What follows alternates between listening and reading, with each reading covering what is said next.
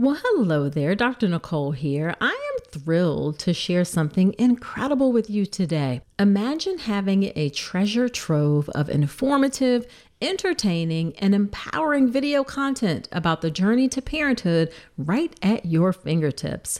That's exactly what you get with Informed Pregnancy Plus. For less than 25 cents a day, you'll gain access to a vast subscription library filled with documentary films, web series, mind and body fitness programs, workshops, and courses covering fertility to parenting and everything in between. A few of my favorite titles are The Business of Being Born, Empowered Mama, Belly Dance for Birth, Ease into Sleep, The Afterbirth Plan, and The Core Connection. And here's the best part. For a limited time, you can gain full access absolutely free. Just visit informedpregnancy.tv to sign up. Get Informed Pregnancy Plus right now for your informed and empowered parenting journey, all from the comfort of your home. Visit informedpregnancy.tv. Again, that's informedpregnancy.tv.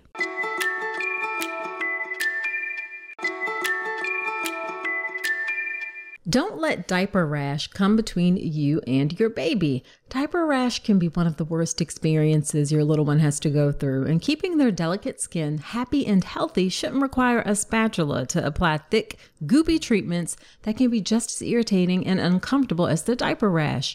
Instead, try Dr. Mom Butt Balm. Dr. Mom Butt Balm is a pediatrician-approved skin protectant, free of dyes, preservatives, and zinc oxide. It was developed by a mom who is also a doctor when she couldn't find any traditional products that worked for her baby's persistent diaper rash. Use just a small amount of Dr. Mom Butt Balm to help soothe your baby's skin and feel good about making the right choice. Nothing comes between you and your baby, not even diaper rash. Check out Dr. Mom Butt Balm, available on Amazon or Walmart.com. In this episode, you're going to learn about maternal and pregnancy-related morbidity and mortality, maternal health disparities, and what you can do to keep yourself safe and help keep other pregnant folks safe.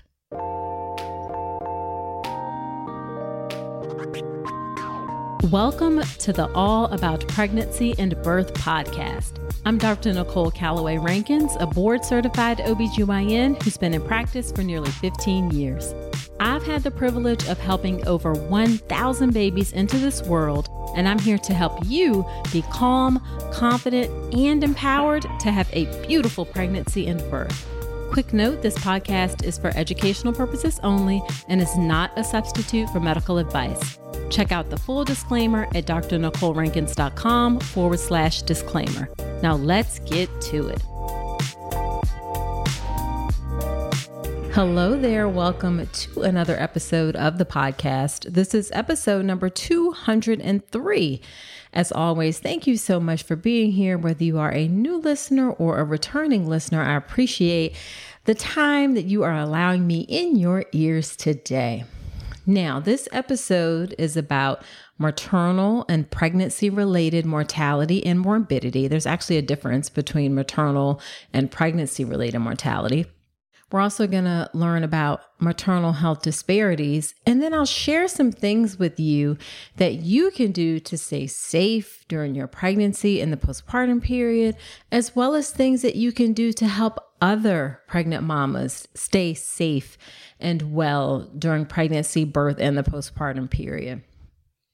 Recent data has actually shown a really dramatic increase in maternal mortality for everyone, with persistent and awful racial and ethnic disparities. So this is an important topic that we really need to talk about and all learn about. Now, the release of this episode coincides with Black Maternal Health Week, which is April 11th through the 17th. Black Maternal Health Week is founded and led by the Black Mamas Matter Alliance, and it is, quote, a week of awareness, activism, and community building aimed at amplifying the voices of Black mamas, bringing visibility to Black-led maternal health initiatives, and centering the values and traditions of the reproductive and birth justice movements. Now, I'm going to be honest that it is so frustrating that in 2023, we are still talking about Black maternal health disparities and that they are actually getting worse. The problems are well documented. We know that the root cause is also well documented. It's racism in our maternal health care system. But again, things are getting worse. There seems to be a backlash even for, not there seems to be, there is a backlash even for talking about race, talking about racism these days. People don't want to talk about it or are actively trying to suppress efforts to talk about race. But data does not lie, and you will hear me share that data in this episode, and not talking about these issues doesn't make the problems go away. And I want to be clear that we can specifically talk about Black maternal health disparities and acknowledge other problems. This is not an either or. Sometimes specific groups need more attention because they are more affected by a problem. You will find, for instance, kind of an analogy is when you have more than one child. Sometimes you will have one child who needs your attention more than the other child. It doesn't mean that the other child doesn't deserve your attention or, is being ignored. It just means that sometimes one child will need more attention than others because what's going on in that moment demands more attention. And that is the case for what is happening with Black maternal health disparities. So in the context of an overview of maternal mortality and an overview of pregnancy-related death, the causes of these, solutions for these, we're also going to talk about maternal health disparities and then things that you can do to protect yourself and things that you can do to help reduce maternal disparities. Now, of course, addressing maternal health disparities really starts with listening. So keep an open mind, listen to the episode, learn, take it in, and then when you're done, go forth and implement something that you have heard here today. Now, one of the things that I do during Black Maternal Health Week every year is collect donations to give away spots in my childbirth education class, the Birth Preparation Course. The Birth Preparation Course, of course, is my online childbirth education class that gets all mamas calm, confident, and empowered to have a beautiful hospital birth.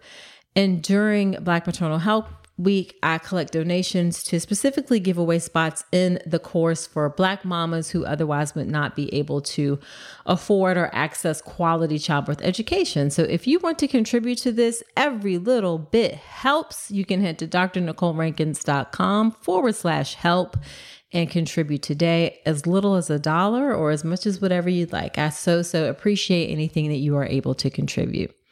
All right, so let's get into today's episode. So the first thing I want to clarify are a couple of definitions, and these are important because this information can get confusing if you don't understand exactly what the definitions are. And I even realized that I was kind of confusing these two or cross-mixing the data, for lack of a better way of saying it. But there's actually a difference between maternal mortality and then pregnancy-related death. These are two separate things, and let me explain them to you, and then you'll understand why you'll hear different numbers and why it's important really to be clear about the data. So maternal mortality is the death of a woman while pregnant or within 42 days of the end of pregnancy. So that's 6 weeks, right? From any cause related to or aggravated by the pregnancy or its management, okay? So maternal mortality is the death of a woman while pregnant or within 42 days of the end of pregnancy, all right? And that's at any point in pregnancy, okay? And then pregnancy-related death is the death of a woman during pregnancy, childbirth, or within 1 year of the end of pregnancy from any cause related to or aggravated by the pregnancy or its management. So pregnancy-related death is going to include maternal mortality, but it also includes a longer period of time. And this is really important in terms of understanding the reasons and how to address specific problems. So when we look at maternal mortality, okay, that's death within the first, during pregnancy or within the first 42 days after the pregnancy ends, all right? So from a report from the CDC in March of 2023, in 2021, that's data that we have, the most recent data available, 1,205 women died of maternal causes in the United States in 2021. 1,205 women. That's compared to 861 in 2020 and 754 in 2019. So that number has gone up. So the rate in 2021 was 32.9 deaths per 100,000 live births. That rate was 23.8 in 2020 and 20.1 in 2019. So again, it's going up. Now, in 2021, the maternal mortality rate for Black folks, Black women, was 69.9 deaths per 100,000 live births. 69.9 deaths per 100,000 live births. That is 2.6 times the rate for non-Hispanic white women, all right? 2.6 times the rate for non-Hispanic white women. The rate among non-Hispanic white women was 26.6 deaths per 100,000 live births. Now, there was actually an increase in all racial and ethnic groups, Black folks, white folks, Hispanic folks, all racial and ethnic groups from 2020 to 2021. And that's actually thought to be due to COVID and the pandemic. Now, I do want to point out the difference in absolute numbers versus rates, because this comes up a lot. So the number of deaths of Black women in 2021, maternal mortality, again, during pregnancy in those first 42 days afterwards, was 362 deaths for Black women. And again, that rate is 69.9 per 100,000. For white women, it was 503 deaths. So, but that rate is 26.6 per 100,000. In Hispanic women, it was 248 deaths, and that rate is 28 per 100,000. So although the overall number of deaths, it's more white women who are dying, the rate is worse among Black women. It's kind of like, and this is a really crude example, if you have 10 women in a room, and there's a chance that one of them is randomly going to be killed, okay? And then in another room, you have 5 women in the room, and there's a chance that one of them is going to randomly be killed. Clearly, in the room with 5, you have a higher chance of being killed because you're in that smaller group. And that's kind of how it is with Black women. Even though it's a smaller number, the chances of something bad happening are higher, okay, are higher within that group. And again, it's one of those things that it's not an either or. We're paying attention to the overall numbers and concerns and problems, but putting our efforts where we know that there are specific problems. Now, that was maternal mortality. Pregnancy-related death is a little bit different, all right? So pregnancy-related deaths, again, occur during pregnancy, delivery, and up to a year postpartum. And looking at data, like a deep dive into data from 1,018 pregnancy-related deaths among residents in 36 states from 2017 to 2019, this was data that came from the Maternal Mortality Review Information Application through the CDC. So this was like a really deep, comprehensive dive into people's charts, medical records, problems, all of those kinds of things for about 1,000 women. So not a huge, huge group, especially for a 3-year time period, but this is the best information and data that we have, okay? And when we look at, of those 1,018 women, who had pregnancy-related deaths during that time period from 36 states. 144 of them, or 14%, were Hispanic. 315, or 31.4%, were Black. 467, or 46.6%, were white women. All right. So again, that proportion for Black women is out of proportion to our representation in the population. And that's why that is a problem.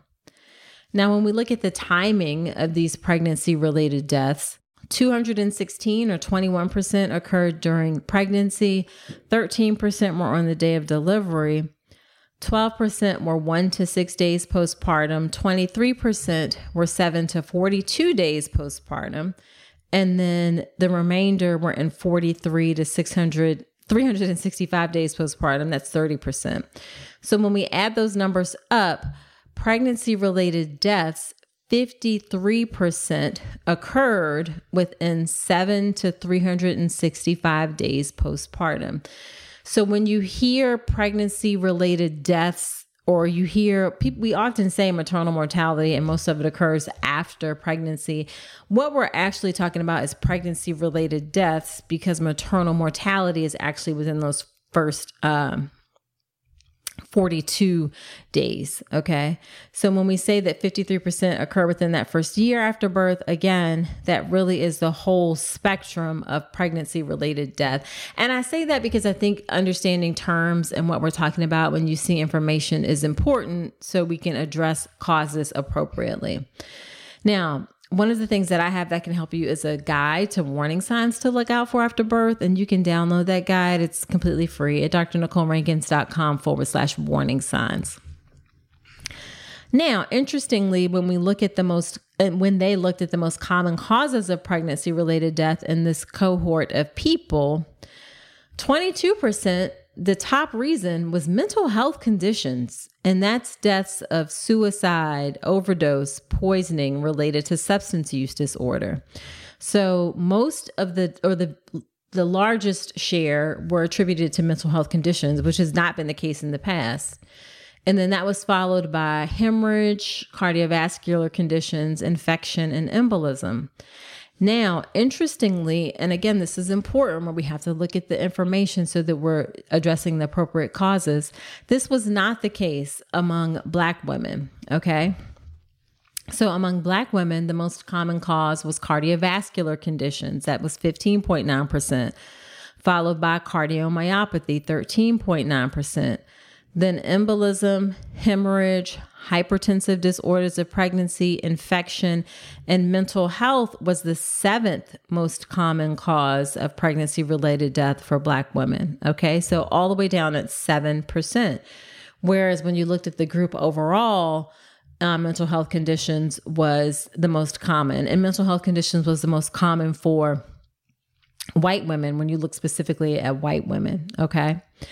Now, the other important thing that was made in the determination of, or in the review of these 1,018 pregnancy-related deaths, is that they were able to look at 996 of these deaths and see whether or not the death was preventable. And among those, it was determined that 84%, or 839 of these deaths, were preventable. That is crazy, okay? That 84% of these deaths were preventable. That shows that we have a lot of work to do within our system in order to help keep folks safe.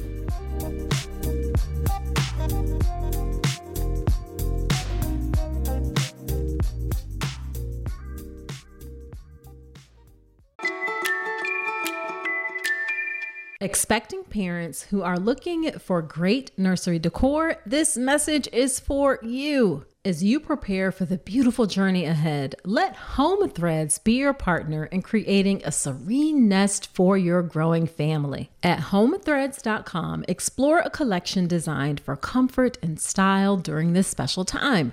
From cozy nursery essentials to soothing rocking chairs, Home Threads has everything to create the perfect home for your little one, and always at the best value. If you like unique items, then you definitely need to check out Home Threads. We got a silver picture frame from Home Threads that is absolutely beautiful. It's one of those timeless classic items that will last for years to come, and it fits in any space in your home. Be sure to visit homethreads.com/Dr. Nicole today and receive a code for 15% off your first order. Home Threads, love where you live.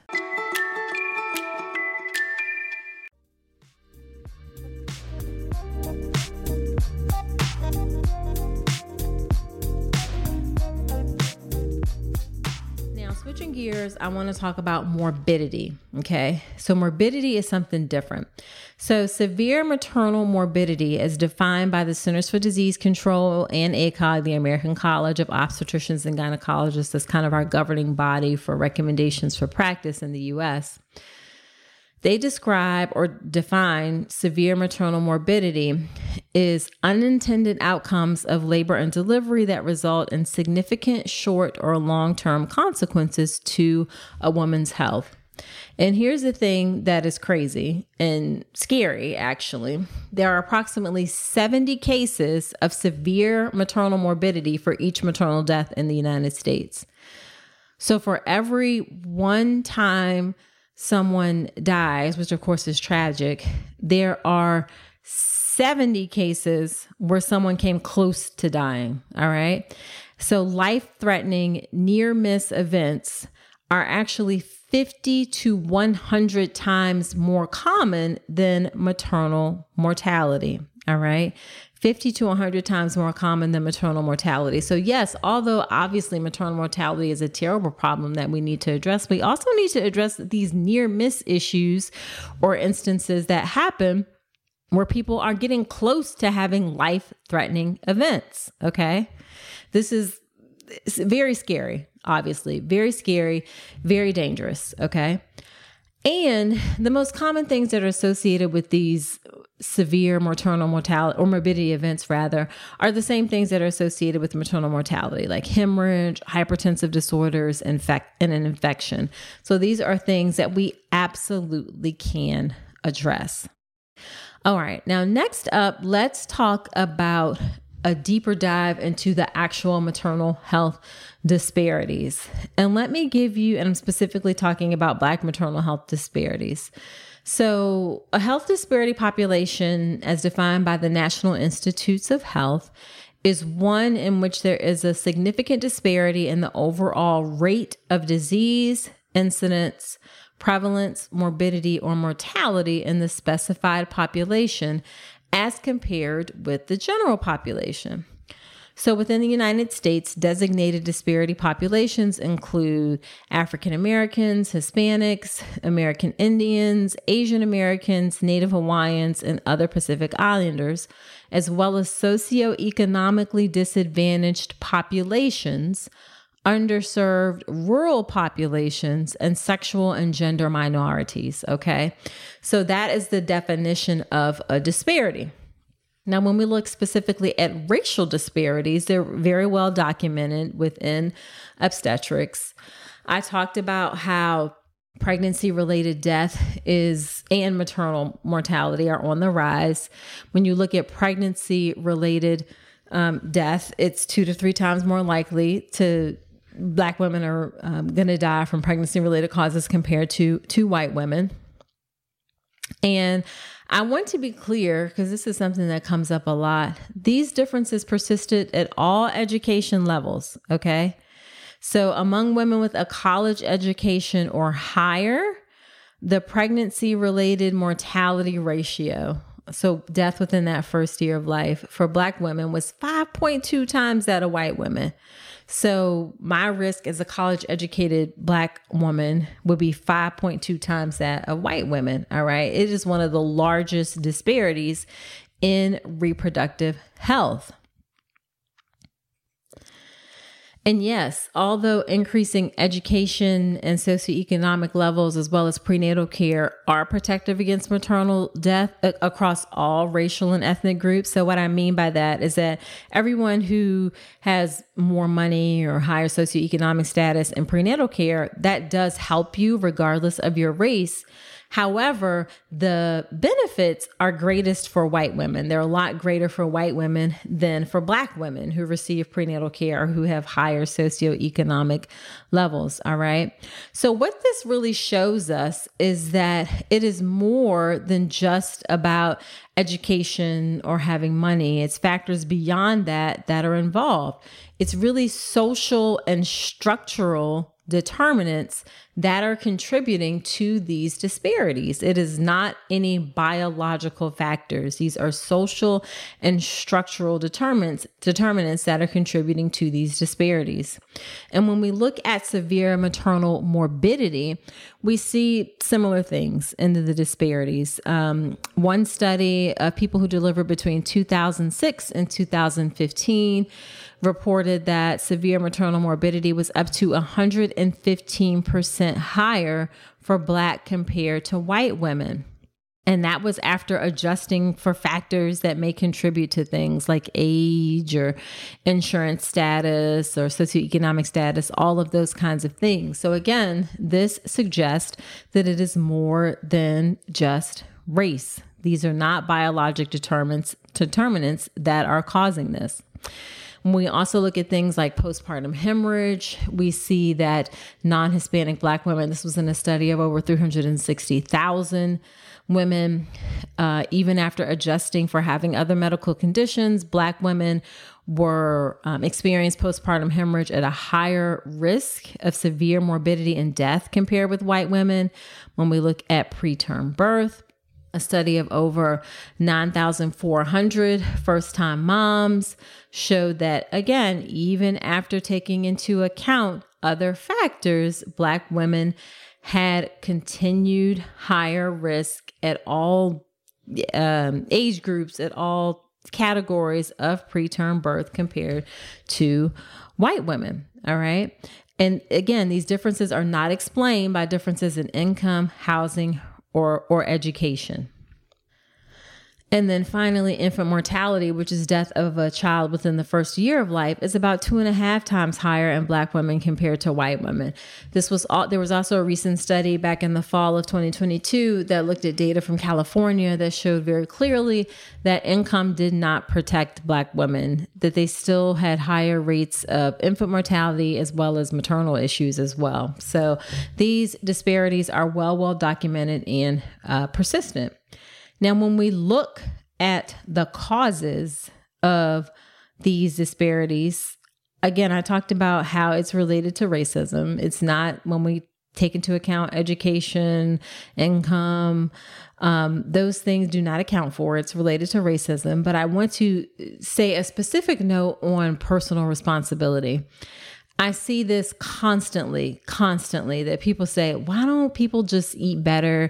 You know, they just exercise more. They just have terrible diets and take terrible care of themselves. And that's why they have so many health problems. Does anybody ever look at those things? Okay, well, first off, America in general has a horrible diet. There are horrible problems with obesity, hypertension, cholesterol across all racial and ethnic groups. When you look at data, for example, on obesity, 41% of white folks are obese compared to 49% of Black people. So that's not a huge difference. Okay. So I shouldn't say nobody because that's not true, but a lot of people have persistent health issues or not eating healthy or not exercising or are not able to take the best care of themselves, yet they don't have the same outcome. So don't blame it on that. All right. Because it's not like Black people are the only ones who are running around and not necessarily taking the best care of themselves that they can. Okay. So that's number one. And then number two, yes, there is, of course, an element of we all have personal responsibility for the things and choices that we make, but you have to think about what options and what things influence a person's options and choices. Personal responsibility can be hard in a system that is unsupportive and in some cases is actively hostile against you, has preconceived notions about what you are, what you can do, and not everyone has access to the same resources like safe and supportive environments to live in, to learn in. Not everybody has access to quality healthcare, reasonably priced foods, or examples of what personal responsibilities look like. Health really comes from a lot of not just individual factors like your genetics and your lifestyle, but it also comes from population factors, all right? And social determinants like where you were born, how you grow up, where you live, where you work, all of those things intermix. All right. And so we can't just say like, oh, you just eat better and exercise more. And if you take better care of yourself, then suddenly these things are going to go away. That just is not the reality of how we live. We have to look at, yes, personal responsibility is a factor, but you still have people who are taking the best care of themselves, being incredibly personally responsible, people who you think would have the most access to resources in terms of high socioeconomic status, education, and still having bad outcomes. So stop it with the personal responsibility of just eating better, exercising more, and take better care of yourselves. And that's why these disparities exist. Okay. That is not it. That is not it. That is not it. So if you don't take anything away from this, I need you to take that away from this as well. And honestly, that factors into lots of people who have issues or concerns with their health. Sometimes it may be people who live in rural areas. Sometimes it may be people who are of lower socioeconomic status, regardless of race, that you have to take into account people's circumstances. And I'm not saying this to like absolve people of personal responsibility and say, oh, you can't take that into account. You absolutely do. But you have to look at a bigger picture beyond just people making choices for themselves and think about the environment in which they are making those choices. Okay, so let's talk about reducing the risk of maternal mortality and morbidity. As I said earlier, in that data review of pregnancy-related deaths, they concluded that 80% of deaths were preventable. Now, that report didn't provide details about what the deaths were, why they thought they were preventable, that wasn't there. But there is one report that has suggested the following things that are important to reduce maternal mortality and in order of significance. And this is based on, it's a little bit older data, so it's from 2012. But it was a global policy summit looking at things to help reduce maternal mortality. And these are things that are more so from a systems issue. And then I will talk about things that you can do from an individual issue. So from a systems issue, things that can reduce maternal mortality and morbidity are family planning with birth spacing and contraception. That is estimated to reduce maternal mortality by 30%. Safe abortion reduces maternal mortality by 13%.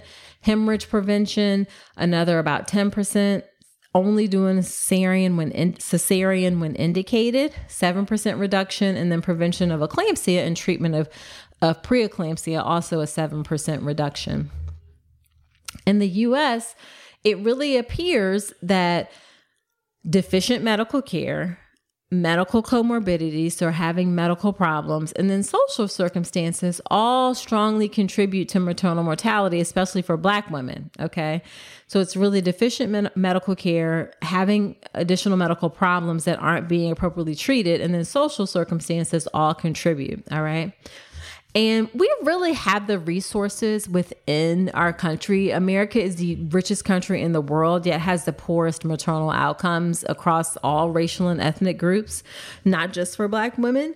And it's really embarrassing, actually, that we are in this situation where we have this amount of money as the richest country in the world, yet people are still actively dying.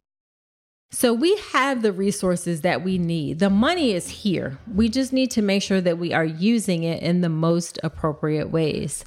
Another thing that we have to address is implicit bias, okay? Implicit bias, all right?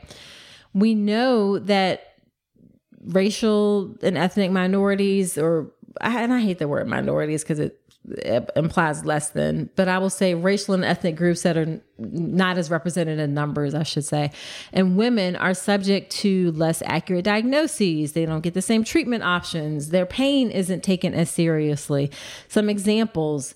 One study of 287 internal and emergency medicine residents, they reviewed a clinical vignette of a patient presenting to the emergency department with heart problems, and they stereotyped Black patients as less cooperative with medical procedures. They tended to favor the white patients. And then as preference for the white patients increased, the likelihood of treating white patients with the appropriate things increased, and the likelihood of not treating Black patients also increased. Another study of 40 primary care physicians and 269 patients showed that there was poor healthcare communication and ratings of care for Black patients. And data actually shows, there are lots and lots of studies that have shown this. There have been studies in pediatric populations that show when the pain is taken less seriously. And much of this bias is really not explicit. People don't realize that they are exhibiting these biases. They're called implicit biases. And we have to recognize that we have a bias and then are actually perpetuating them in some cases. Okay.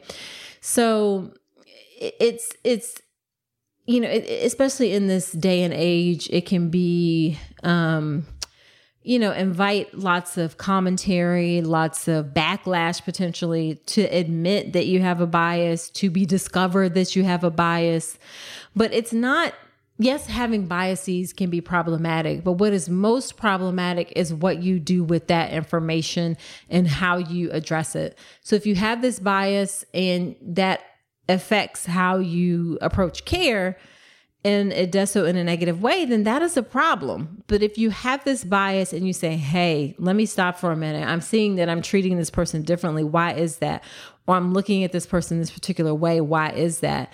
And you stop for a second and you adjust and correct course, then over time, those biases will fade. So we have to acknowledge that these biases exist and then also course correct where necessary. All right. So acknowledge and change. We all have biases when we encounter people. It's really how you interact with the person and what you do with that information. And when you acknowledge it, that makes the difference. And then I will also say that some of these things in terms of a systems issue, like family planning, contraception, all of these things are related to policy and politics. This is where being active in and voting matters. All right. So many of these things and changes happen at a policy level. For example, expansion of Medicaid. Medicaid covers 40% of births in this country. It's for low-income people, very low-income people, and it covers a lot of births because of a lot of people in this country are low-income. And finally, that coverage is being expanded to up to a year postpartum, recognizing that care in between pregnancies greatly affects how people come into pregnancy, really having baseline good quality health care throughout the duration of your life, not just during pregnancy, is really important to improve pregnancy outcomes.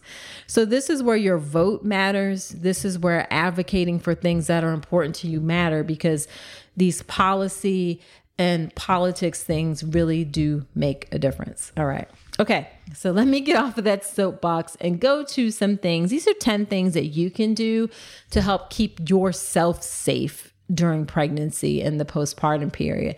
And I do want to reiterate that it's actually unlikely that you're going to have problems during your pregnancy or after birth. Most people are just fine. I know that the number sounds startling. 1,000 people died in a year, and that's awful. However, 4 million people give birth in the US every year. So it's not likely that you're going to have any significant problems, but you do want to be prepared just in case. So here are 10 simple things that you can do to help keep yourself safe.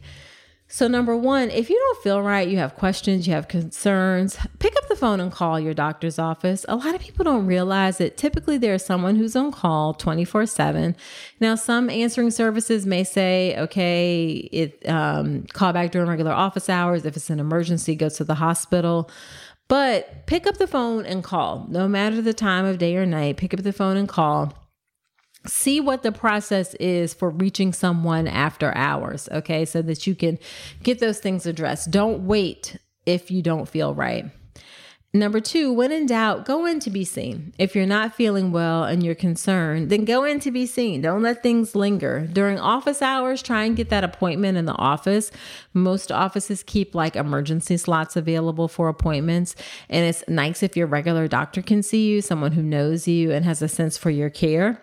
But if you can't get into the office, then go to the hospital. And if you go, especially if you're more than 20 weeks pregnant, please go to someplace that has a labor and delivery. Those freestanding emergency departments, they are great for if you need stitches for something, or if you have a cold or a respiratory something or another, or anything else that is not related to pregnancy. But do not go to those places. Do not go places where they do not have a labor and delivery if you are especially more than 20 weeks pregnant, because they are not familiar with treating pregnancy problems at all. It freaks them out even. They don't like it either. And it really delays care, because what has to happen is the ambulance has to come and transport you to a place where you can actually get the care you need. So drive the extra 15 or 20 minutes, assuming it's not like life-threatening, baby's not falling out kind of thing. But drive the extra 15 or 20 minutes to get to a hospital with a labor and delivery, because it'll serve you so much better. As a matter of fact, I posted on Instagram about this recently, and someone sent me a DM and said that their emergency center gets so freaked out when pregnant people come in that they call an ambulance like immediately when the person checks into the place. Like, they don't even wait to see what's going on. They immediately call an ambulance, because that's just how uncomfortable they are with treating pregnancy problems. So if you have a problem, go to a hospital with a labor and delivery. This is really, really important, because that's where you're going to get the best care. All right. Number three is be persistent. You have to keep voicing your concerns until your concerns are addressed. Do not worry about being perceived as annoying. Don't worry about hurting nobody's feelings. I'm not exaggerating when I can say this could sadly be life or death. And persistence is especially important if you are a Black woman. The truth based on data is that Black women are more likely to have their concerns dismissed or ignored. All right? They are more likely to have their concerns dismissed or ignored. Now, when you are persistent, this leads to another piece of advice is connect on a human level. So say, listen, I am scared. I am worried because I hear that Black women are dying more frequently. I'm concerned because I have heard about preeclampsia and my blood pressure is high. I am concerned because I have heard about blood clots in my legs. Okay. So try to connect on that human level first. Doctors are human, and most often we will respond to that human connection. So make them see you as a human being in front of you, and keep being persistent until your concerns are addressed. And if the person in front of you is not addressing your concerns to your satisfaction, then find someone who is addressing your concerns. So that number four thing is connect on that human level. And along with number three, which is be persistent. Now, sometimes people think like getting your concerns addressed mean that I will say that doesn't always mean that you will have a resolution to your problem. Sometimes we can't always find a reason for something, but what we can find is that it's not this, okay? It's not the laundry list. It's not anything that's dangerous. Like, we know that it's not preeclampsia. We know that it's not preterm labor. We know that your baby is not in danger in terms of how the health the baby looks on an ultrasound or on the monitor. So sometimes we can't always give a specific answer as to what thing something is, but we should do a thorough evaluation, ask lots of questions, do the appropriate test, and make sure we have evaluated for anything that is serious. I think sometimes folks get frustrated, and understandably so. This can come around the instance of pain, for instance, that we can't say what it is, but we should also be able to say what it's not. and that it's not anything life-threatening or dangerous. Hey, so you made it this far in the episode, and I'm thinking it's because you enjoyed this podcast. Well, if that's the case, then I have a favor to ask. Creating and producing the All About Pregnancy and Birth podcast has been one of the greatest joys of my life. I'm so grateful to have each and every one of you on this journey with me. Your support and engagement means the world to me, and it's what helps keep this podcast going. But here's the thing. Producing a podcast involves time, effort, and resources, from recording equipment to an editor, hosting fees, coordinating guests, countless hours spent researching and crafting content. It all adds up, and that's where I could use your support. I've never wanted to turn All About Pregnancy and Birth into a paywall. I want it to remain accessible to everyone. That's why I've set up a way for you to support the show financially if you're able and willing. If this podcast has helped you during your pregnancy, your birth, or your life, I'm asking you to consider contributing to the show. Your support will help cover production and team costs and ensure that I can continue delivering the episodes you love. So in the month of March, head to drnicolerankins.com/support and contribute whatever you can. Your support, no matter how big or small, makes a significant impact. It helps us continue delivering high-quality content and ensures the future of All About Pregnancy and Birth. Again, that's drnicolerankins.com/support. Thank you so much for being part of the All About Pregnancy and Birth community. Now back to the show.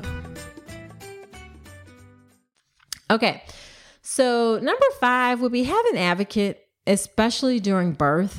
All right, when you're in birth, you are focused on having the baby. Or you may not feel well enough to speak up for yourself if you're sick. So have an advocate, someone who can speak up for you on your behalf.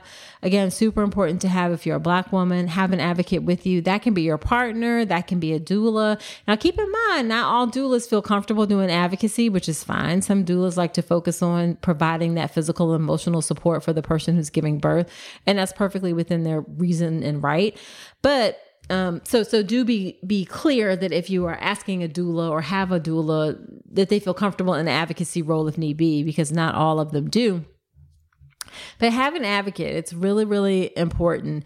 And they can use the same sort of language, like I said before, about connecting on a human level. And I should say that if connecting on that human level doesn't work, then you take it up a notch after that if you need to, in order to get answers for what you need. But start with connecting on that human level, both you and your advocate, and see where that gets you. Okay. Number 6, attend prenatal care. Prenatal care has been shown to improve outcomes. So make sure you get regular prenatal care starting as early in pregnancy as you can. And then number 7, sorry, I'm looking at like, I got my numbers mixed up, I feel like. So number 7 is educate yourself, because y'all know this is the reality. Your doctor won't. Your doctor won't. They are busy. They are unfortunately in systems where they don't have a lot of control over the number of patients that they see. Fewer and fewer doctors are in private practice. More and more doctors are in big groups. They're owned by hospitals. They don't have control over their schedule. Like, you think they do, but they don't. And that leads to having lots of patients scheduled. And just really, you may have 5 minutes for quote unquote a tummy check, maybe 10 minutes on a good day. That is not enough time to provide significant education. So you really need to educate yourself. You must educate yourself, and educating yourself doesn't have to be overwhelming. Like, you don't have to read every book. You don't have to listen to every podcast, every kind of thing, but find some good resources that resonate with you, that make sense to you, and then stick with those. All right. Maybe it's 1 or 2 books. Obviously, listening to this podcast is an educational resource. There are other pregnancy podcasts out there. Follow a couple of accounts on social media. It doesn't have to be overwhelming, and you can get great information in a short period of time. Childbirth education, of course, goes along with that. I would love to have you in the birth preparation course. That's drnicolerankins.com/enroll. Comprehensive childbirth education is great. This podcast is fantastic, but it's not in a structured, organized way. Like, the episodes are stand independently of each other. Whereas childbirth education puts things together in an organized fashion that you can easily follow. So that's the difference between like the podcast and childbirth education. So definitely check out childbirth education for sure. All right. Number 8, ask questions. If you have concerns, ask questions. You deserve clarity about what is going on in your pregnancy and in your health. Ask questions and expect answers. Ask questions and expect answers. And a tip for asking questions is don't ask questions that can be answered with yes or no. Ask questions that require some more thought. All right. So instead of, is this pain serious? I want you to say, what are some things that can be causing this pain? Or how am I going to manage this pain during my pregnancy? If you ask how questions and what questions, as opposed to questions that can be answered with yes or no, you're going to get a lot more feedback and response just because of the type of the question. So ask questions because you deserve clarity. All right. Number 9, switch doctors if you need to, switch care providers if you need to. You don't have to stay with anybody who is not serving you during your pregnancy and birth. Some people are like, oh, I've been with this person. They were my GYN for the last number of years and blah, blah, blah, blah, blah. For real, forget that, F that, to use more adult language. This person is going to go on about their day, living their lives, okay? They'll be fine. All right. Whereas you are still going to be pregnant and still have your concerns. Don't stay with them in order to appease their feelings. They will be fine. I promise you. All right. You need to go to find a doctor who is supportive of you and your care, and not just tolerant of you, but supportive of you. There is a difference. And I can honestly say I have yet to meet anyone who has regretted switching to another doctor when they felt like the one that they had was not serving them well. So definitely, definitely, definitely, if you feel like you are not having the or receiving the care that you need, then 100% find another doctor. Okay. And then the last thing is be in the best health that you can before you get pregnant or in between your pregnancies. I know it is a challenge to do the things that we need to do to take care of ourselves. I am currently in a monumental battle with my weight. I weigh more now than I ever have, and I really am trying hard to lose. I would ideally like to lose about 20 pounds. 25 even. And it is so hard to prioritize yourself and your health and make the choices that are best for you. But in the end, it really, really is worth it, especially when it comes to pregnancy, because once you're pregnant, yes, that is an opportunity to make changes and improve your health, but it's really ideal to be in the best health that you can before you get pregnant. So think of it as, you are your number one priority. You need to be as healthy as you can in order to show up for others healthy. So I know it's hard. I know it's challenging. I know from personal experience how difficult it can be, but be in the best health you can before you get pregnant. All right. And then the final thing that I want to wrap up with is what can you do to help address maternal health disparities? Number 1 is to acknowledge that racism exists and that racism is a problem. All right. Please don't say anything like, I don't see color. That's a lie, first of all, because you do see color. We all see color. And it's fine to see color. People think that when they're saying that they're treating everybody the same. That is actually harmful because everyone isn't treated the same in our society. Everyone doesn't have the same experiences. So when you say like, oh, I don't see color, it's really kind of putting blinders on to the things and the realities of things that are around us. So acknowledge that racism exists, acknowledge that it is a problem. Number 2 is speak up when you see racist things happen. I know it can be challenging, and I know this has led to some horrible, terrible conversations around dinner tables and whatnot. But speak up when you see racist things that are wrong. Speak up when your family, your friends, your coworkers say things that are racist. It is these small conversations that help lead to bigger change. All right. It is starting in more intimate environments and closer things. And it doesn't have to be like an angry kind of calling out. It doesn't have to be like shaming or anything like that. Just be like, that's not really appropriate because that's not true about Black people. Okay. So just speak up when you see racist things happen. Have that courage and strength and resolve to do so among your family, friends, and coworkers, because again, it's those small conversations that make a difference. And then if you have the means, you can donate to Black Mamas Matter Alliance, donate to the National Birth Equity Collaborative. That's another organization that does a lot for Black maternal health disparities. Donate to Common Sense Childbirth. That was started by a midwife named Jenny Joseph, who helps promote midwifery care. So donate to organizations if you have the means to do so. You can also, of course, donate to help Black mamas get inside the birth preparation course. That's drnicolerankins.com/help. And then the final thing I'll say is advocate for policy change. Pay attention to the politics. It doesn't have to be, again, an overwhelming activity, but just pay attention to what your elected representatives are doing for you, what they stand for. Because we're going to look away, or we're going to look and see a period of time if we don't pay attention.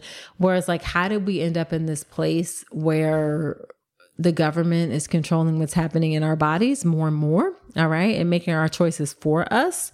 So you have to pay attention to these politicians, to policy, and advocate for policy change with your vote, all right, with your voice. Your voice and your vote matters.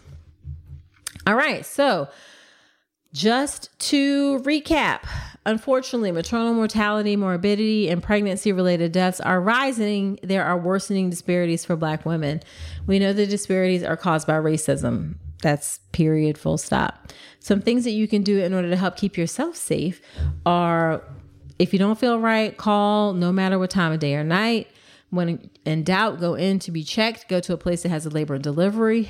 Be persistent. Have an advocate. Attend prenatal care, educate yourself specifically with something like childbirth education is great. Ask questions because you deserve clarity. Switch doctors if you need to. Connect with folks on a human level, and then be in the best health that you can before you're pregnant. Also, for disparities, acknowledge that racism exists. Speak up when you see racist things happen. If you have the means, donate to causes that are working on this, and then advocate for policy change. All right, so there you have it. Do me a solid. Share this podcast with a friend. Sharing is caring. And be sure to subscribe to the podcast in Apple Podcasts or wherever you're listening to me right now. I would love it if you let me know what you feel about the podcast. Shoot me a DM on Instagram. As a matter of fact, follow me on Instagram. I'm on Instagram at Dr. Nicole Rankins. I share lots of pregnancy and birth information there. And I would love to hear your thoughts on any of the shows. Good or bad. I shouldn't say bad. People don't give me bad feedback. People give me constructive, like reasonable things. I'm grateful that I have a community that I don't have problems with, like nasty comments or trolls or anything like that. So I'm grateful for that, but definitely reach out to me on Instagram at Dr. Nicole Rankins. All right. So that's it for this episode. Do come on back next week. And remember that you deserve a beautiful pregnancy and birth.